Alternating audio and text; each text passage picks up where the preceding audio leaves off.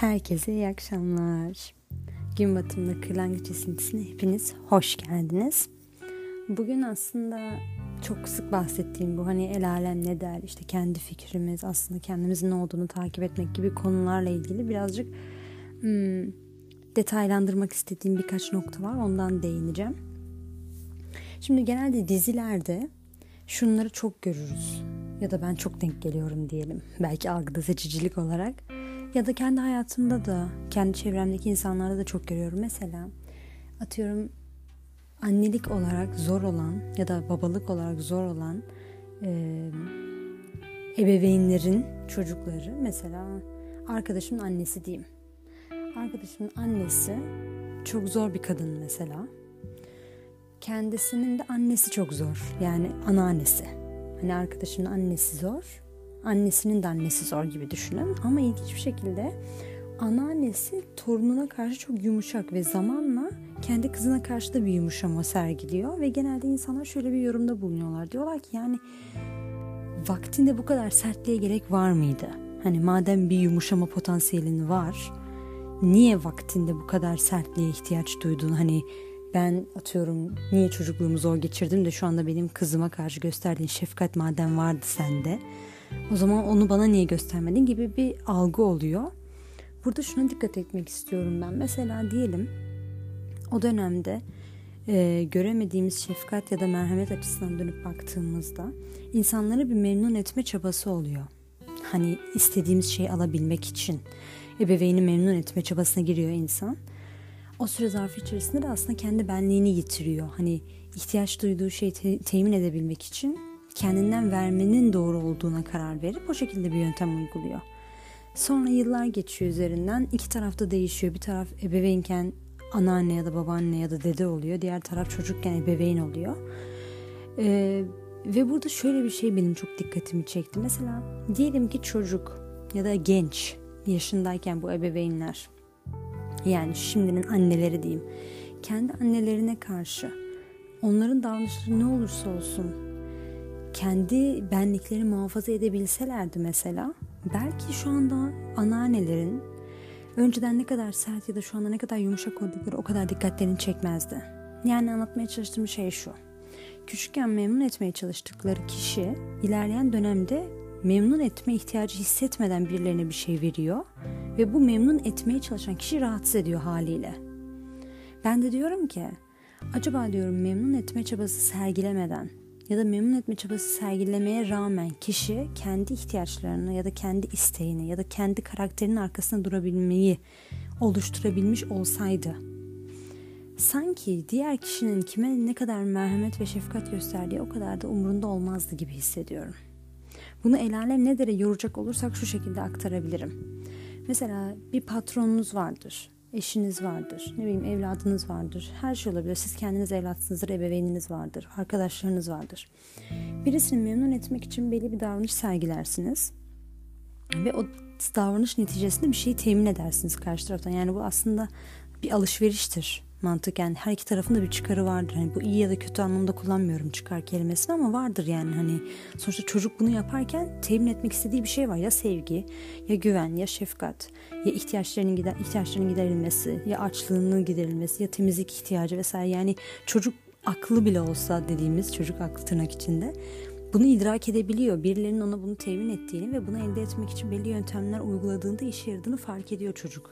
Sıkıntı aynı yöntemleri bizim yetişkinler içerisinde uygulamamız.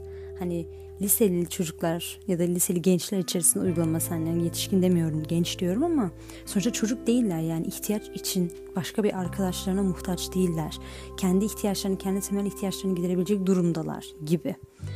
Bunun insan ilişkilerinde etkileyen yönü şurada başlıyor. Mesela ben diyelim az önce verdiğim örnekte patronumu memnun etmek için diyelim pembe giyiniyorum mesela benim patronum da işte bir zaman pembe giyilen insanlara karşı böyle bir sempatizanlık gösterdiğini fark ediyorum diyelim. Pembe rengini sevdiği için.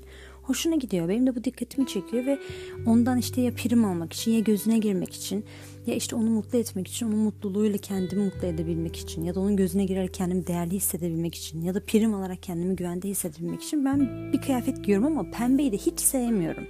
Ya hiç benlik bir renk değil yani. Hani bana bıraksanız pembe hiç giymem diyelim. Sonra gün geliyor benim patronumun fikri değişiyor. Bir anda bakıyorum pembeyi sevmemeye başlıyor.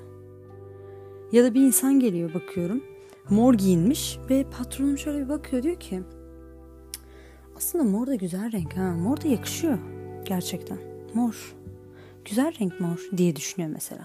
Şimdi benim o an hissettiğim şey şu ben yıllarca birini memnun etmek için istemediğim bir şey yapmışım. Sonra o kişinin ya zevki değişmiş ya fikri değişmiş ve aslında istediğim şeyi yaparak da yani mesela ben mor rengini seviyordum belki. İstediğim şeyi yaparak da o kişiden istediğim şeyleri elde edebileceğimi fark ediyorum mesela.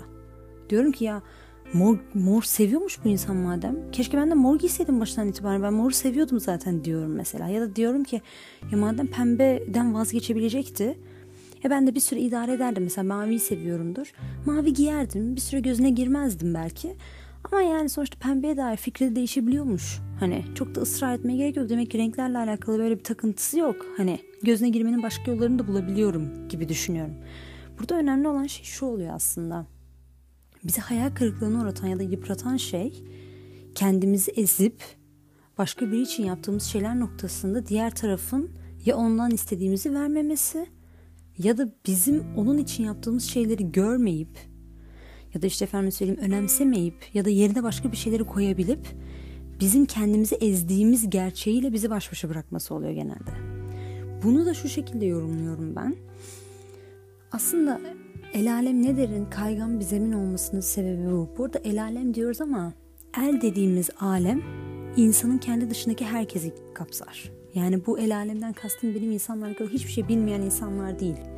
Kendi dışındaki herkesten bahsediyorum. Çünkü başka bir el yani. Ne olursa olsun yani benim elim dışında diğer bütün eller benim dışında kalıyor mantıken. O yüzden başka bir elin alemi olmuş oluyor. Tabii el kelimesi daha çok yabancı olarak kullanılıyor ama kimse kimsenin içini yüzde yüz bilmiyorsa eğer aslında herkes herkese bir tık yabancı sayılır. O yüzden insan en iyi kendisine yakındır. En yakın kendisinedir yani. Hani geçen gün bahsettiğim kafasını yastığa koyduğunda insan yanında biri uyuyor bile olsa sonuç itibariyle yine kafasının içerisinde kendi kendine kalıyor mantığı. Burada önemli olan şey bu kaygan zemini fark edebilmek. Çünkü dediğim gibi sizin önemli bulduğunuz bir insan diyelim bunda burada birkaç senaryo var. İlki mesela şu. Önemli bulduğunuz bir insan zamanla mesela küçüklükten örnek vereyim. Küçükken ebeveynler çocuk için dünyanın en zeki, en önemli, en bilge insanlarıdır mesela. Ebeveyn ne derse doğrudur. Çünkü ona göre mesela bir ihtiyacı mı oluyor diye mesela su. Susuyor. Düşünsenize mesela çocuğun susadığını çocuk daha konuşamadan annesi anlıyor mesela. Bu çocuk için büyük bir şey.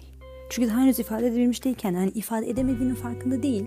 Ona göre ağlamak bir ifade etme yöntemi çünkü ama sonuç itibariyle a demeden hemen ihtiyaçları giderilmeye başlıyor. Etrafında insanlar pervane mantığı. Şimdi o yüzden çocuk için ebeveyn küçüklükten itibaren aslında çok böyle büyük ve önemli bir varlık. Ama şöyle dışarıdan bir baktığınızda diyelim siz atıyorum 2 yaşındasınız, 1 yaşındasınız. Sizin ebeveyniniz atıyorum 30 yaşında olsun. Bir de onun ebeveyni var 60 yaşında. Yani sizin ebeveyniniz başkasının çocuğu. Bununla beraber kendi dünyası da var o an. Yani o 30 yaşındaki insan sizin sadece ebeveyniniz değil aslında. Kendi dünyasında kendi tabuları olan, kendi öncelikleri, kendi nasıl diyeyim sınırları olan, kendi istekleri, kendi hayalleri olan bir insan aslında. Yani ebeveyn dediğimiz mahluk diyeyim, ebeveyn dediğimiz karakter, ebeveyn dediğimiz rol bir insanın sadece bir rolü. Onun dışında o insanın kendi hayatı devam ediyor aslında. Yani çocuk olması tabii ki sizin varlığınız onun hayatına bir bereket, bir güzellik katar, bir değişiklik mutlaka katar ama hayatın tek alanı değil. Ki öyle de olmamalı zaten. Burada önemli olan şey biz mesela ebeveynleri küçükken öğrenen, gelişen bir varlık olarak görmüyoruz genelde. Ebeveynler de çoğu zaman bunu yansıtmaz zaten. Özellikle bu hani otoriteyi koruma mantığında hani yanlış bir şey yapmayıp çocuğun sorduğu her sorunun cevabını bilip birazcık saygı elde edebilmek için bazen bazen kendilerini iyi hissetmek için ebeveynler de genelde çok az bilmiyorum der. Dediği zaman da mutlaka gidip cevabını bulup getirir. Bu kötü bir şey değil. Yani herkesin kendi tercih netice itibariyle. Burada önemli olan şey şu. Çocuk ebeveyni hata yapan bir varlık olarak görmediğinden ve kendi dünyasının neredeyse çok büyük bir e, oyuncusu olduğundan ebeveyn onun için ebeveynin onunla alakalı ne düşündüğü, ne yaptığı, nasıl tepki verdiği çok önemli. Çünkü çocuk harçlığın ebeveynden geldiğine inanan bir varlık. hep somut olarak düşünüyor her şey. Yani soyut varlıklar içerisinde yaşayan bir zihni yok çocuğun genelde. En son soyut düşünceler gelişiyor. En son. İlk başta somutlar gelişiyor. Gördüğüne dokunabildiğine yönelik. Yani çocuğun o an şey yok mantığında ya herkesin ihtiyacı bir şekilde giderilir. Sonuçta burayı yöneten bir Allah var ya da bir yaratıcı var. İşte hepimizin içerisinde bizi çok seven bir varlık var mantığında değil. Henüz o kavramlar oturmuş değil çocukta. O yüzden çocuk için ona birisi ne veriyorsa o, o veriyor yani. Hani ona nereden geldiğini istese sorar. Der ki sen bu parayı nereden aldın da bana veriyorsun? O da onu anlatır. Zaten dönüp baktığımızda her şeyi biz sebepler dairesinde dediğimiz dünyanın nedenselliği içerisinde sığdırabiliriz. Çünkü hiçbir şey öyle kendiliğinden genelde olmaz.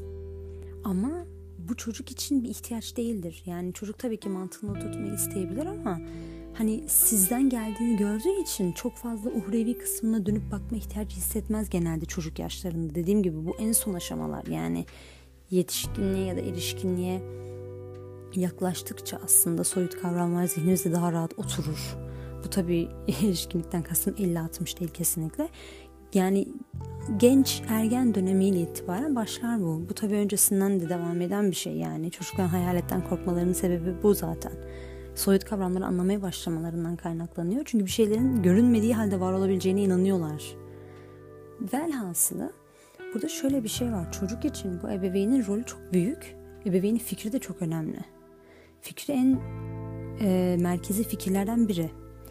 Genelde çocuklar kendi yaşlarında yani kendi yaşlarından kastım daha henüz karakterleri ve tercihleri oturmadığı, oturmaya başladığı yaşlarda kendi fikirleri baskındır. Mesela bir çocuğa zorla mont giydirmek çok zordur. Çocuk mutlaka ağlar.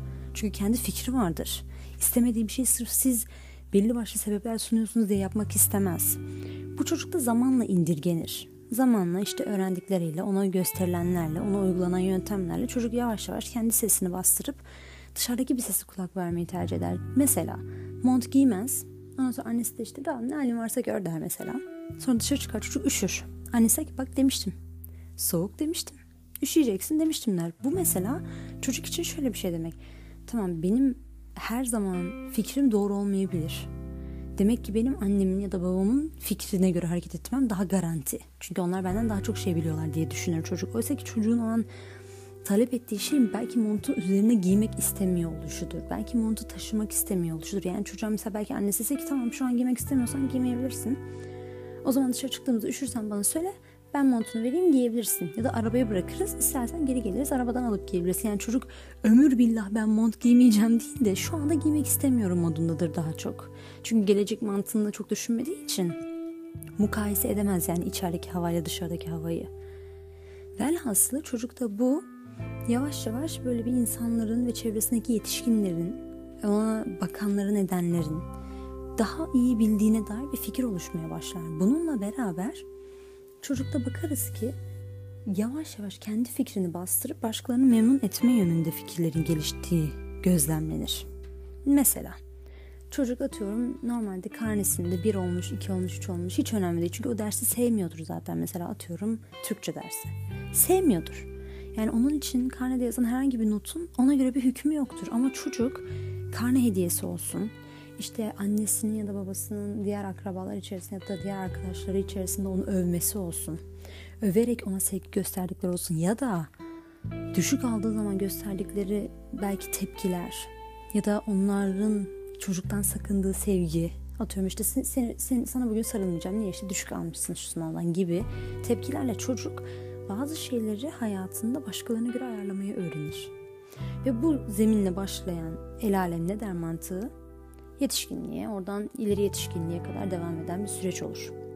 Aslında ergenlik döneminde bu çok güzel sorgulanır. Eğer ergenliğini yaşayabilen olursa yani çok fazla bastırılmış ya da bastırmak zorunda hissettiği bir ergenlik yaşamazsa birey aslında bu süreç çok güzel oturur. Çünkü birey kendi olmaya başlamıştır artık daha çok yetişkin kendi olmaya başlamıştır. Yani çocukken zaten bir kendidir ama şimdi akılla birlikte bir kendi olmaya başlamıştır ve sorgulamaya başlar. O dönemde kendi fikirleri oluşur, kendi istekleri, kendi hayatından talep ettikleri vesaire sorgulamalar başlar. Çok güzel bir dönemdir ergenlik.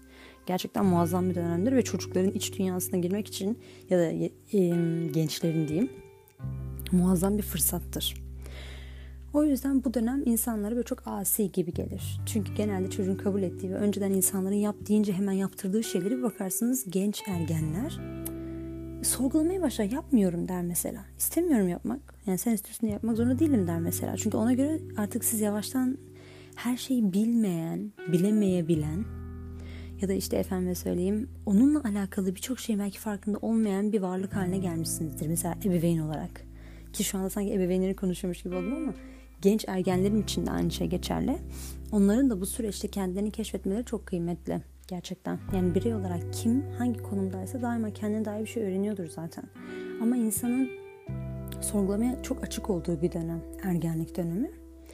Velhasılı bu el alem ne der buradan başlar. Ergenlikte eğer bu belli başlı noktalarda oturursa hani nerelerde yapılması gerekiyor ya da yapılmaması gerekiyor ya da ben ne kadar istiyorum, ne kadar istemiyorum, ne kadar diğer insanların fikirleri önemli, ne kadar benim fikrim önemli gibi bir kavram sorgulaması neticesinde birey kendi tercihlerini önüne koymaya başlarsa o zaman genelde hayatta daha kendisinin lideri bir karakter haline gelir. Ama ergenlik noktasında bastırıldığını hissederse, sorgulamalarının işe yaramadığını hissederse ya da bir şekilde kendini var etme yönünde zorluklarla karşılaşırsa o zaman genelde öğrendiğini yetişkinlik versiyonuyla devam ettirmeye başlar.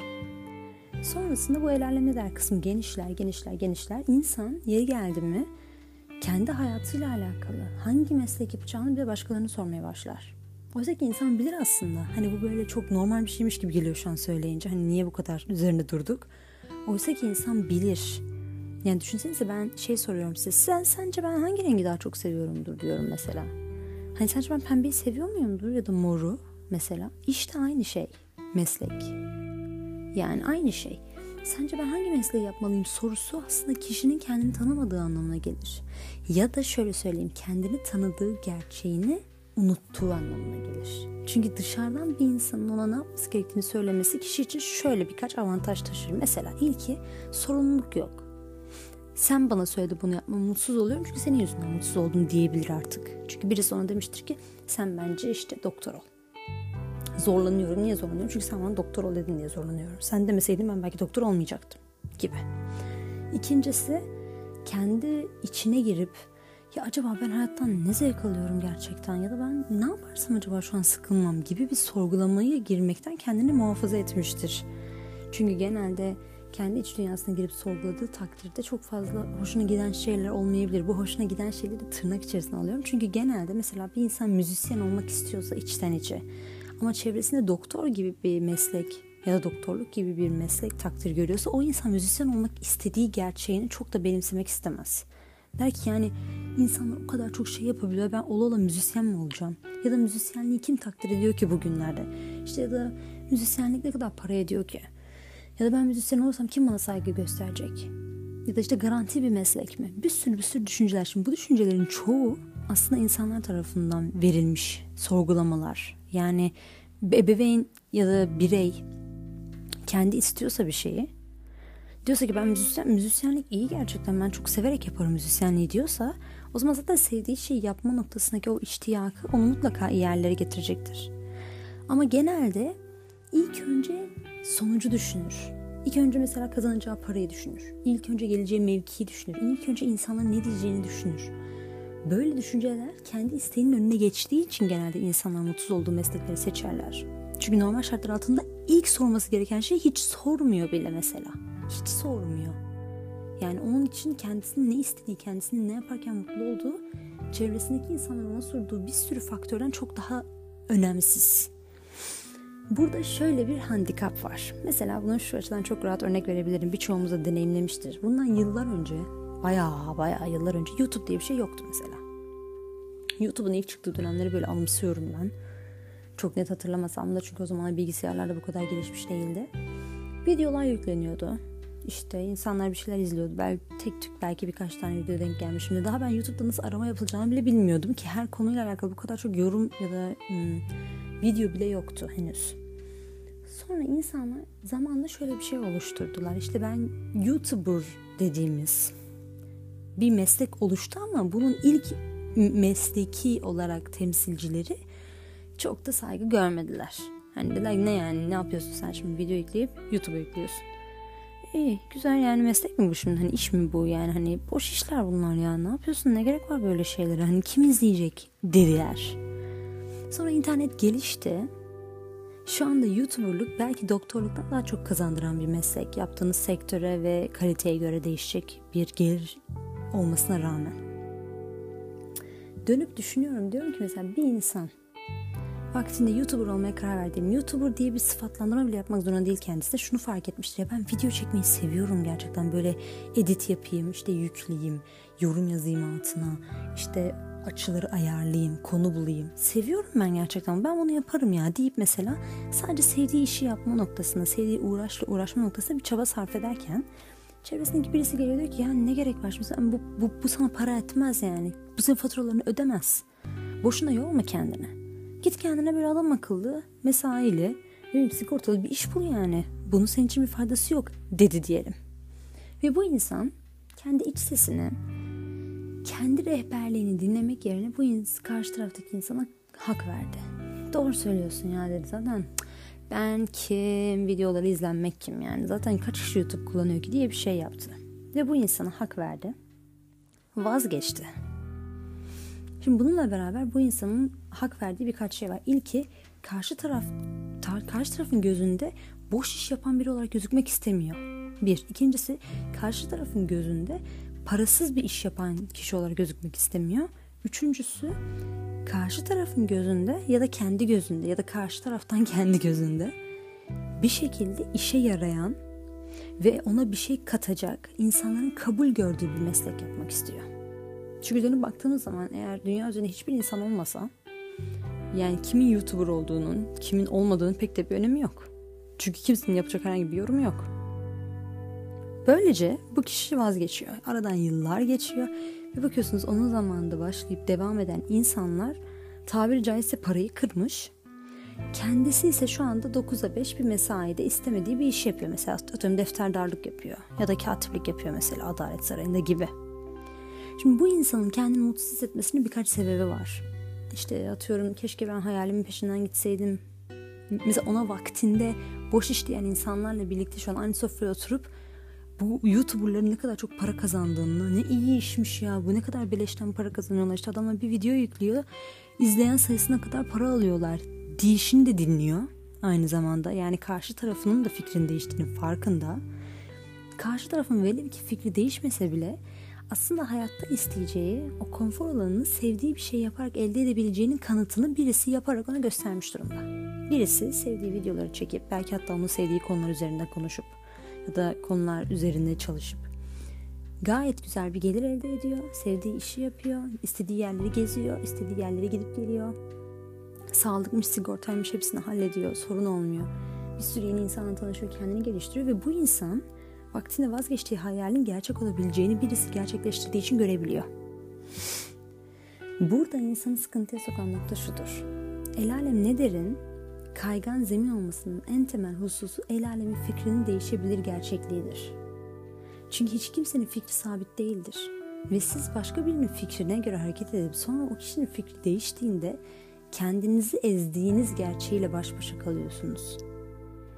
Ben kendi isteğimi çiğneyip senin istediğini yaptım. Sen şu an fikrini değiştirdin oluyor. Oysa ki karşı tarafın yapabileceği açıklama çok açık. Diyebilir ki yapmasaydın. Zorla mı yaptırdım ben sana? Dinlemeseydin beni. Diyebilir. Bu böyle acımasızca durabilir ama aslında herkesin fikri için aynı şey geçer. İnsanlar da sizin fikrinize göre hareket etmek zorunda değil mesela.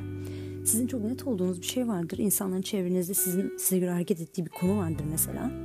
Atıyorum ben çiçek kokulu kolonya sevmiyorumdur mesela. Hani alerjim yok ama sevmiyorum diyelim. Arkadaşlarından biri de çok seviyor. Çok seviyor. Ve biz bir tatile gidiyoruz. Arkadaşım yanına alıyor onu. Çok istiyor sıkmak tatilde onunla gezmek, işte onunla böyle bir temaşa etmek, harinatı vesaire. Ben sevmiyorum. Ve diyorum ki sıkma. Sevmiyorum ben diyorum. Arkadaşım birkaç tane ihtimalle beraber çünkü şimdi sevmemek ayrı benim alerjimin olması ayrı bir durum. Alerjimin olma durumuyla bir şey yapmaması tabii ki hani birazcık kişinin kendi arkadaşına duyduğu belki saygı olabilir. Belki diyebilir ki yani hani önemli değil ben bunu başka şekillerde de muhafaza ederim. Başka yerlerde sıkarım bir şey diyebilir ya da başka bir yolunu bulur. bir ortak yol bulunur. Ben mesela belki onun yanında dolanmam o kadar. Ya da sarılmam diyelim. Bir çözüm bulunur. Ama sırf ben sevmiyorum diye arkadaşım beni memnun etmek için sıkmadığında şöyle bir şey olabilir. Yarın öbür gün ben bambaşka bir versiyonunu koklarım ve derim ki güzelmiş ha gerçekten çiçekli parfüm vallahi güzelmiş. Senin de vardı sanki böyle bir parfüm hatırlıyor musun? Abi ben normalde hiç sevmezdim ama şu arada aşırı hoşuma gidiyor ya çiçekli parfüm gerçekten dedim mesela. Şimdi arkadaşım ben benim için ki buradaki benim içinden kastım bana fayda olsun diye değil. Benim için sadece. Yani başka herhangi bir kriteri yok diyelim. Yani bu şu değil arkadaşıma iyilik olsun işte o sevmiyormuş falan filan mantığı değil. Benim bir şey sevmemem size engel olamaz mantıken. Siz seviyorsanız konu kapanmıştır. Eğer bana zarar vermiyorsa hani sadece sevmiyorsam anlatabiliyor muyum? Yani bunu alerji gibi düşünmeyin. Başka bir şey üzerine örnek vereyim. Mesela diyorum ki arkadaşıma işte sen diyorum bugün pembe giyme diyorum ya da pembeden çok gittim sarı. Sarı giyme diyorum bugün. Şimdi resim falan çekileceğiz ya. Hani sarıyla birlikte benim kıyafetimin rengi uymuyor. Çirkin durur resim diyorum mesela. Ama arkadaşım o sarı elbisesini çok seviyor. Çok seviyor diyelim. Benim için diyor ki tamam neyse Mayıs'ın resimleri bozulmasın bari o zaman. Ben başka bir ara giyerim. Ama o elbiseyi çok isteyerek almış. Belki bilekis tatilde giymek istiyor. Belki tam havasına uygun bir elbise. Giymiyor. Onunla neredeyse tatilde hiç resim yok. Ve gün geliyor ben başka biriyle sarı bir resim çekilip ya da şöyle söyleyeyim yanlış oldu. Başka biriyle giydiği sarı bir elbise üzerinden bir resim çekilip bir yerde paylaşıyorum. Ya da diyorum ki ya sarı elbise de ne kadar çok yakışıyor arkadaşıma değil mi diyorum. Ya da dönüp arkadaş ortamında arkadaşımla konuşurken diyorum ki ya geçenlerde çok güzel bir sarı elbise gördüm.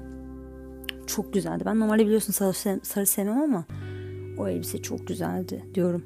Ya da aradan belki 5 yıl geçiyor arkadaşım o sarı elbiseyi giyerek başka bir yere geliyor mesela ve biz karşılaşıyoruz. Dönüp diyorum ki ya ne kadar yakışmış sana bu sarı elbise ya. Çok güzelmiş diyorum mesela. Şimdi burada şöyle bir durum var. Benim başta savunduğum tezin zıttına bir sürü yorumum var. Ama burada tek bir gerçeklik var aslında karşı taraf için. Kendisinin isteyip sırf benim yorumum ya da benim fikrimin üzerinde herhangi bir fikir ya da bir zıtlık olmasın diye kendini bastırdığı bir tatil var ortada. Ve bu o kadar büyük bir ihtimal ki siz kimin fikrini hayatınızda önünüze koyarsanız koyun herkesin fikri değişebilir. İnsan bu çünkü. Yani bugün yaşadığı bir tecrübeden dolayı insan hayata dair birçok şey değiştirebilir fikir olarak. Ve bundan dönüp siz hayır değiştiremezsin. Yani yıllarca beni süründürdün. Aynı fikre devam etmek zorundasın. Kabul etmiyorum diyemezsiniz. İstediğiniz kadar deseniz de bir işe yaramaz. Çünkü her zaman insanların fikrine karşı kendi fikrinizi savunma ve devam etme gibi bir özgürlüğünüz mevcut. İnsanların şunu deme ihtimali çok yüksektir. Yapmasaydın. Yapmasaydın. Yani benim sözümü dinlemek zorunda değildin. Zorla mı yaptırdım ben sana? Diyebilir ki birçok noktada böyle duygusal yollarla sizi manipüle edip işte ya girmesen ne olur ya hadi lütfen. İşte bak görüyorsun çok kötü oluyor ben. Ben üzüleyim mi? Üzüleyim kötü mü çıksın resimlerim? Gibi bir sürü yöntemler uygulasalar da şunu unutmayın.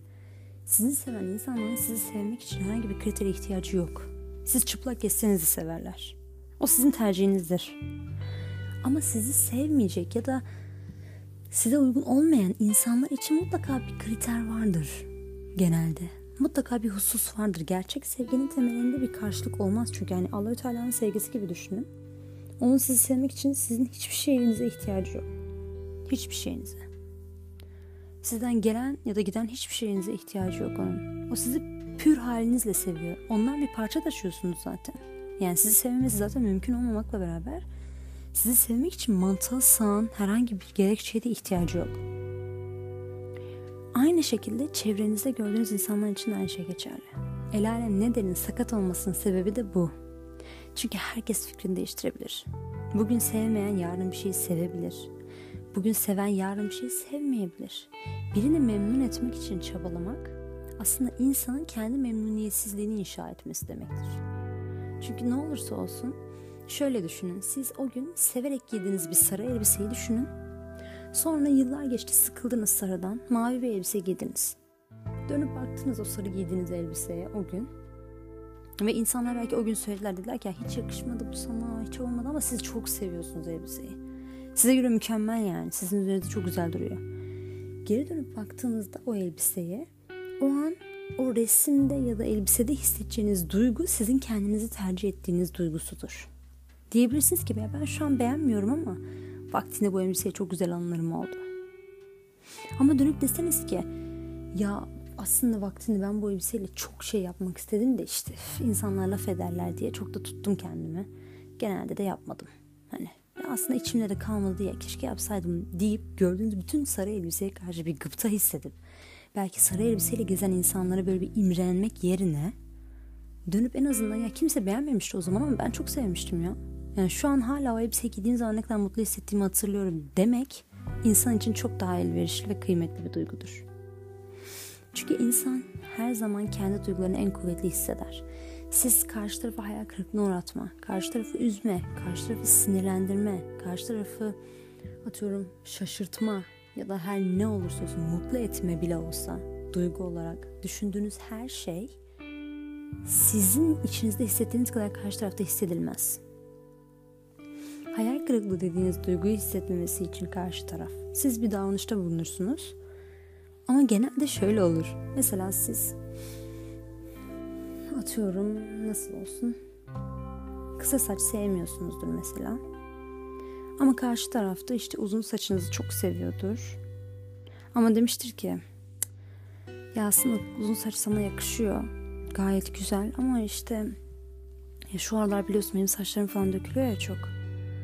Yani görünce de böyle üzülüyorum biliyor musun? Kendi saçlarım aklıma geliyor. Hani acaba sen kestirsen mi? Hani bana destek olmuş olursun diyor mesela. Şimdi normalde siz istemiyorsunuz öyle bir şey. Karşı tarafa destek için bile olsa saçınızı kestirmek istemiyorsunuz. Çünkü dönüp baktığınız zaman karşı tarafın yanında olmak da bir destektir. Ama istemediğiniz bir şey yapmak desteğin hiç olmayan bir versiyonu. Yani emin olun kendinizi kötü hissederek başkasına iyi hissettiremezsiniz zaten. Hani sizi seven başkasına diyeyim tırnak içinde.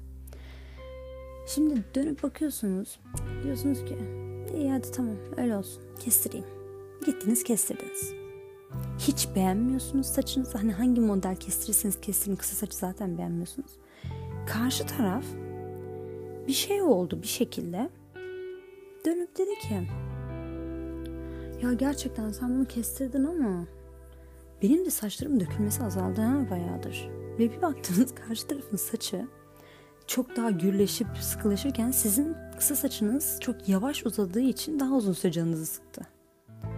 Şimdi burada şöyle bir durum var. İki tane ihtimal var. Ya ilki karşı tarafa hayal kırıklığına tabiri caizse uydur, e, uğratıp diyecektiniz ki ya yok ya hani ben seviyorum seni biliyorsun ama kısa saç ben sevmiyorum biliyorsun. Ben kendimi kötü hissedeceğim o şekilde diyeceksiniz ve belki karşı tarafın şu şekilde hissettiğini, hissedeceğini düşünüyorsunuz.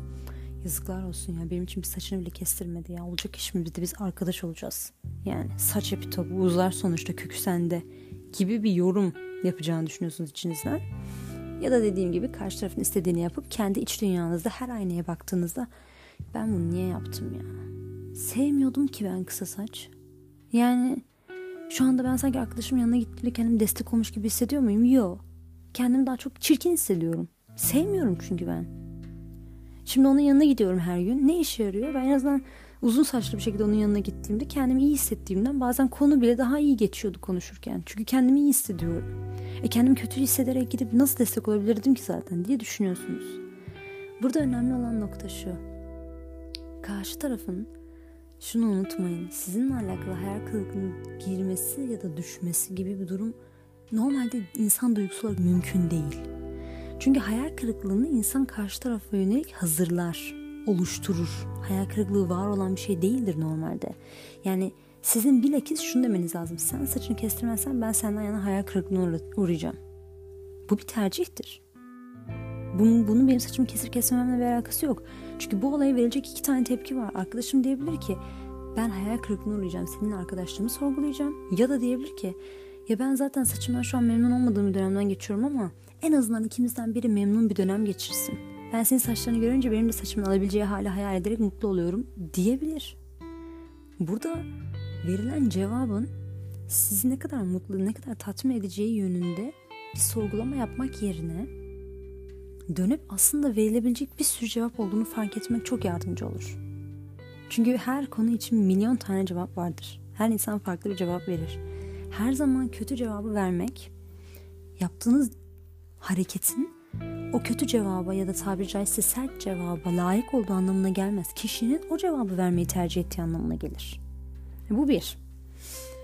İkincisi el alem ne derin başka bir kaygan zemini olarak bahsettiğim kişinin fikrinin değişmesinin dışında zamanla sizin kendinize yönelik fikrinizin değişmesi. Çünkü insan kendini ezdikçe zamanla böyle nasıl söyleyeyim size? Hani bu valizlerde yer kaplamasın diye biz bu kabarık olan kıyafetleri böyle poşetlere koyuyoruz sonra vakumluyoruz az yer kaplasın diye. Aynı o şekilde insan kendini küçültür. O küçültmüş haliyle bir valizin içerisine yerleştirir. Çünkü küçültmek insanın kendini tercih etmediği her an gerçekleşen bir şey. Her an insan kendini değil de başkasının fikrini tercih ettikçe kendini bir gıdım daha, bir gıdım daha, bir gıdım daha küçültmeye devam eder. Sonra siz o halinizle kendinizi bir valize yerleştirirsiniz ve zaman içerisinde her şeyde olduğu gibi o hava açılamaya başlar. Çünkü sonsuza dek durmaz yani. En başta böyle kendinizi toparlayabilirsiniz. Kendinizi böyle bir sıkı tutabilirsiniz gibi gelir ama mümkün değil. Çünkü şartlar değişir. Siz değişirsiniz. Sizin istekleriniz değişir. Zamanla bakarsınız o vakum yavaş yavaş genişlemeye başlamış ve artık valize sığmaz olmuş. Bu valize sığmama hali valizin iskelet kısmında böyle çatlaklara sebebiyet verir. Fermuar kısmında yırtıklara sebebiyet verir, zorlamaya başlar ve siz kendi bünyenizde kendinizi daha az sevdiğinizi, kendinizi daha az tercih ettiğiniz bir hayat yaşadığınızı fark etmeye başlarsınız. Aslında el alem tek zararı bu. İnsanın kendi iç dünyasında kendine yabancı ve kendine ızdırap haline gelmesi. Çünkü sizin hayatta istediğiniz her şey sizin kendiniz en başta kendinize ikramdır. Yani dönüp baktığınız zaman sizin halleriniz, insan oluşunuz, insan olarak deneyimleyebileceğiniz her şey öncelikle size ikramdır. Siz kendinize bir hediyesiniz en başında. Başkasının fikri üzerine inşa edilmiş bir hayat çok sallantılı bir hayattır ve hiçbir sağlam zemini yoktur. Çünkü herkesin fikri değişebilir. En başta da dediğim gibi. Bir de işin enteresan yanı kimin fikrinin ne zaman hangi konuda değişeceğine yönelik herhangi bir belirti de alamazsınız. Çünkü insanlar çok belirgin, stabil, standart varlıklar değildir. İnsan değişken bir varlıktır ve bu güzel bir şeydir. Çünkü insanın ölmeden kendine dair keşfedeceği bir sürü yön vardır. Bir sürü şey vardır. İnsanın daha tatmadığı bir sürü yemek var. İnsanın daha giymediği bir sürü tip kıyafet, bir sürü kumaş var. İnsanın görmediği bir sürü yer var. Hissetmediği belki bir sürü duygu var daha. Daha kendine dair keşfedeceği çok şey var. Ama biz hayatı başkalarına yönelik bir kısıtlamayla yaşarsak ki bu sosyal medya üzerinden de aynı şey geçerli ben hayatımı sergilediğim kısımlarını başkalarının hoşuna gidecek şekilde yerleştirirsem benim hayatım başkalarının hayatına benzeme yönünde bir şekilde evrenir, evrilir. Yani ben hayatımın hangi kısmını göstermek istiyorumla insanlar hangi kısmı görürse beni daha çok sever, beni daha çok beğenir, beni beni bana daha çok hayranlık duyar arasında bir tercih yapmam gerekir. Çünkü bu tercih benim kendimi ifade etmemi sağlıyor. Bu tercih olmadığı sürece ben başkasının benden istediğini vermiş oluyorum aslında. O yüzden el alem ne der mantığını baktığımızda insan sadece kendi fikri üzerinde bir tatminlik yaşasa aslında hayatta çok da fazla bir şey ihtiyacı yok. Çünkü genelde hayatta ihtiyacınız olduğunu düşündüğünüz birçok şey insanlar tarafından ya kabul görmek ya sevilmek ya takdir edilmek ya saygı duyulmak ya yüceltilmek görünür hale gelmek için yaptığımız şeyler. Hani o yükselmek, o görülmek, o takdir edilmek için yaptığımız şeyler. Oysa ki insan o vakumla kendini sıkıştırıp bir yere sığdırmaya çalışmasa zaten yeterince büyük ve parlak bir varlık. Çok fazla kendini başka bir şey için ikna etme ihtiyacı hissetmeyen bir varlık insan normalde özünde. İnsan kendisini küçülttüğü zaman büyüme ihtiyacı hisseder. Görülme ihtiyacı hisseder. Parlatılma ihtiyacı hisseder. Çünkü sen kendini sıktıkça aslında içinde o varlığının ne kadar yüce ve güzel olduğunu bilen tarafın dönüp der ki tamam madem biz kendimizi sıkıyoruz o zaman başka bir şeyle genişletelim. Çünkü biz bu değiliz yani. Bu çok aşikar. Biz bunun için yaratılmadık. Biz kendimizi küçültelim, insanlara uyum sağlayalım. Sıkıntısız yaşayalım ya da kimseye tabiri caizse sıkıntı vermeden yaşayalım. Ağzımızın tadı bozulmasın Ali Rıza Bey modunda yaşayalım diye değil. Bizim hayatımız bize ait bir sistem. Bu istediğimizi yapalım insanlar zarar görse umurumuzda değil mantığı değil. Zaten insan kendi hayatında, kendi merkezinde sevgiden yana işlediği zaman kimseye zarar vermek aklına gelmez. Bazen şey soruyorlar işte madem içimizden geleni yapıyoruz o zaman belki benim içimden birine zarar vermek geliyor. Mümkün değil. Mümkün değil çünkü insanın içi, içi dediğimiz özü sevgiden ibaret bir varlık insan. Özünde sevgi ve neşe olan bir varlık. Sizin o bahsettiğiniz husus yine bir şeyi elde etmek için. Mesela ben birine zarar vermek istiyorum. Benden bir şey aldığına inandığım için.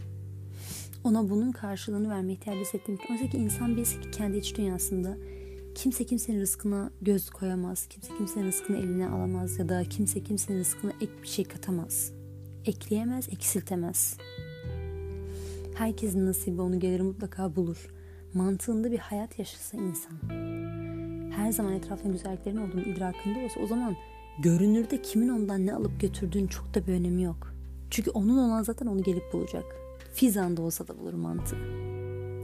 O yüzden el alem ne der dediğimiz sistem belki de insan için merkezine kendisini alması yönündeki en büyük motivasyonlardan biri olabilir. Çünkü kimse için bütün hayatınızı tamamen değiştiremezsiniz. Hayatınızı şekillendirebileceğiniz tek sağlam zemin kendinizdir. Kendiniz. Size ilham edilen Allah Teala'nın size verdiği o cevherler eşliğinde hayatınızı zenginleştirmek size sağlam bir zemin verir. Çünkü öbür türlü hep birilerinin ağzına, birilerinin fikrine, birilerinin görüşüne bağlı kalmak insan için devamlı bir değişmek demek. Devamlı bir uyum sağlama çabası demek. Devamlı bir kıvranmak, devamlı bir şekil almak. Oysa ki insan kendi şeklini ifade etse zaten herkesin birbirinden talep ettiği şey o. Başkası için şekil değiştirmek aslında sizin en başından buraya geldiğiniz gerçeğini ve buraya niye geldiğiniz gerçeğini es geçmektir. Siz buraya kendiniz olmak için geldiniz. Herkes o içinde yaratıldığı kombinasyonla var olmak için gelir buraya. O kombinasyonun özü, o kombinasyonun hakikati lazımdır herkese. Kimsenin kendisinden bir tane daha başka birine ihtiyacı yoktur. O yüzden birileri kendi iç dünyalarında kabul gördükleri inançlar, kabul gördükleri doğrularla, kabul gördükleri bakış açılarıyla sizi şekillendirmeye çalışırsa onlara söyleyemeseniz de belki bazen kendi içinizden, kendi kendinize kaldığınızda şunu kendinize tekrar edin. Kendinize, ne kadar çok kendimi kullandım. Bu onun fikri. Ve onun fikri sadece onu bağlar. O kendine hayal kırıklığına uğratmadığı sürece zaten kimse onu hayal kırıklığına uğratamaz. Ben sadece kendime hayal kırıklığına uğratabilirim. Çünkü benimle ilgili hayal kırıklığına uğramak başkalarının tercihi. Herkes hayatında ne hissetmek isterse onu tercih ediyordur. Evet belki dışarıdan bir sürü sebep gözükebilir. Şunu yaptı bana şöyle yaptı vesaire fark etmez. Aynı şeyi başka birine yaptığınız zaman hiç tepki bile vermeyebilir. İnsanın çeşitliliğinin güzelliği burada başlar. Her olayla alakalı bir sürü bakış açısı var. Sonsuz ihtimal var yani. O yüzden burada önemli olan şey birileri size kendi hayatınızda neyin doğru neyin yanlış olduğunu, nasıl bir hayat yaşamanız gerektiğine dair bir kılavuz gösterdiği zaman kılavuzda sizin içinize sinen noktaları alıp içinize sinmeyen noktalarda evet bu insanın yaşamı böyle olmak istiyor olabilir. Bu insan böyle bir yaşam istiyordur. Bu insan böyle giyinmek, böyle inanmak, böyle düşünmek, böyle yaşamak istiyordur. Olabilir. O kendisi böyle yaşasın. Ben böyle yaşamayı tercih etmiyorum böyle bu kısımları kabul ediyorum. Bu kısımlar bana uygun olmadığı için kabul etmiyorum deyip kendi sisteminize oturtmak. Çünkü şunu da unutmayın. Genelde insanlar kendi iç dünyalarında başaramadıkları ya da başarmak istedikleri şeyleri başkaları üzerinde dikte ederler. Bu çok yaşanır. O yüzden bir insan sizi kendinizden daha iyi tanıyamayacaktır hiçbir zaman. Çünkü siz kendinizi en iyi tanırsınız. Bazen kendinizi kapatırsınız, kendi sesinizi kapatırsınız, duymak istemezsiniz. Dışarıdan birileri siz söylediğinde onların söyledikleri size kendinizi dinlemekten daha mantıklı gelebilir. Ama emin olun kendi iç sesinizi duymaya başladığınızda anlayacaksınız ki hakikaten siz kendinizi çok iyi tanıyorsunuz. Ve gerçekten sizin fikir olarak en çok ihtiyaç duyduğunuz kişi sizsiniz. Önce sizin onayınızdan geçmesi lazım fikirlerin. Ondan sonra ikinci bir değerlendirmeye alınabilir. Burada önemli olan odur. Hiç kimse sizin içinizde yaşadıklarınızı, dışınızda yaşadıklarınızı bilemez. bilebileceğini düşünebilir anlattığınız kadarıyla da gözlemledikleri kadarıyla ama yüzde yüz kimse bilemez. Belki yüzde elli bile bilmiyoruz hiçbirimiz. En yakınımızı bile. O yüzden insanların sizin hayatınızla alakalı şekillendirme yapması ya da yorum yapması tamamen onların sizden talep ettikleri ya da kendi hayatlarında görmek istedikleri şeylerden ibaret. Ama herkes kendi hayatında görmek istediği şeylerden kendi sorumludur. Siz sadece kendiniz olmaya bakın. Çünkü kimseyi memnun etmek kolay değilken kendinizi memnun etmek çok kolaydır. Ve emin olun kendinizin mahkemesinde beraat almanız başkalarının mahkemesinde beraat almaktan çok daha kolay. Çünkü kendi mahkemenize hakim de sizsiniz, mahkum da sizsiniz, belki davalı davacı hepiniz sizsiniz. Hepsi. O yüzden lütfen kendi mahkemenize kendinizi mahkum etmek yerine ya da başkalarının mahkemelerinde mahkum olma korkusuyla davaya çıkmak yerine kendi mahkemenize çıkartın başkalarının düşüncelerini ve sorgulayın ya bu insan beni ne kadar tanıyor bir. Söyledikleri acaba benim hayattan istediklerime uyuyor mu? iki. Onun söyledikleri beni iyi hissettiriyor mu? Uyum sağlasam kendimi iyi hisseder miyim? Uyum sağlasam kendimi iyi hissetmez miyim? Üç. Bunları bir değerlendirin. Bir kendi mahkemenizde o insanların düşüncelerini bir değerlendirin. Bir inceleyin. Ya olur mu olmaz mı? Bu insan benimle alakalı ne biliyor? En yakınım bile olsa. Benimle alakalı, hissettiklerimle alakalı ne biliyor? Ben ona söylediğini yapsam ne kadar mutlu olacağım? Bir düşünün. Çünkü şöyle bir gerçeklik var. Yani siz mesela kendi mahkemenizden beraat ettikten sonra başkasının mahkemesinde ne olduğunuzun hiçbir önemi yok ki. Çünkü aslında herkes kendi içinde yaşıyor her şeyi. Yani düşünsenize siz bir kere kararınızı almışsınız, giyeceğinizi giymişsiniz, memnun olduğunuzdan memnun olmuşsunuz. Başkalarının bir fikir değiştirdiğini düşünün. Siz mesela pembeyi her türlü giyiyordunuz. Birisi bir gün maviyi sevdi, sonra moru sevdi, sonra yeşili sevdi ya da sonra pembeyi sevdi belki. Sizin için hiçbir şey değişmez ki. Siz kim ne severse sevsin zaten kendi sevdiğinizi yapmaya devam ettiniz. O yüzden önemli olan şey kendinizi referans almak. Siz kendi zemininizi sağlam olursanız başkalarının hangi fikri değiştirdiği, kendi mahkemelerinde kimi hakim yaptığı, kendilerinin hangi fikre önem verdiği çok da önem arz etmez sizin için. Çünkü ne olursa olsun aynı şey yapacaktınız zaten. İsterse sizin fikrinizle hem fikir olsunlar, isterse tam tersini söylesinler. Siz her türlü kendi iç rehberliğinize, kendi sağlam zemininize referans aldığınız için sizin için diğer insanların fikri değişikliği hiç etkileyici olmaz. Başkalarının önceden size ne yaptı ya da ne yapmadığı, ne istediği ya da ne istemediği, birinin hayal kırıklığına uğrayıp uğramadığı sizi çok da etkilemez. Çünkü bilirsiniz dersiniz ki yani ben kendimden hayal kırıklığına uğramamdansa başka bir insanın beni olduğumu düşündüğü kişiden dolayı hayal kırıklığına uğraması daha mantıklı. Çünkü o benim üzerimde kurduğu hayal kırıklığından kendi kendine çıkabilir. Ama ben kendi kendi kendime yerleştirdiğim kendi içimdeki hayal kırıklığında boğulursam o zaman bu benim için daha büyük bir yıkım. Çünkü insanlar her ne kadar sizin üzerinize düşünüyor olsalar da ki genelde biz bizimle ilgili daha çok düşündüklerini düşünürüz ama insanlar sizinle ilgili düşündüğünüzden çok daha az düşünüyorlar. O yüzden sizin insanları merkezinize ya da onların fikirlerini ya da önceliklerini merkezinize almanız demek belki sizinle ilgili günde toplamsa, toplamda iki saat bile düşünmeyen insana ki bu en yakın insanlar olarak söylüyorum.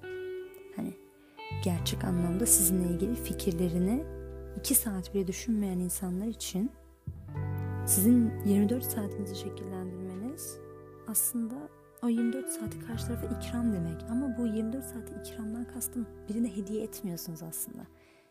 Siz yaşamamış oluyorsunuz. Yani sizin için o 24 saat sizin değil de başka birinin sizin üzerindeki fikirleri üzerinden onun etkisinin yaşanması demek. O yüzden tek duam ve dileğim ve temennim kendi tercihleriniz noktasında kendi özbenliğinizi referans almanız. Çünkü siz kendi zemininizi sağlam olursanız çevrenizdeki insanların kendi iç dünyalarında yaşadıkları depremler sizi etkilemez. Allah'a emanet.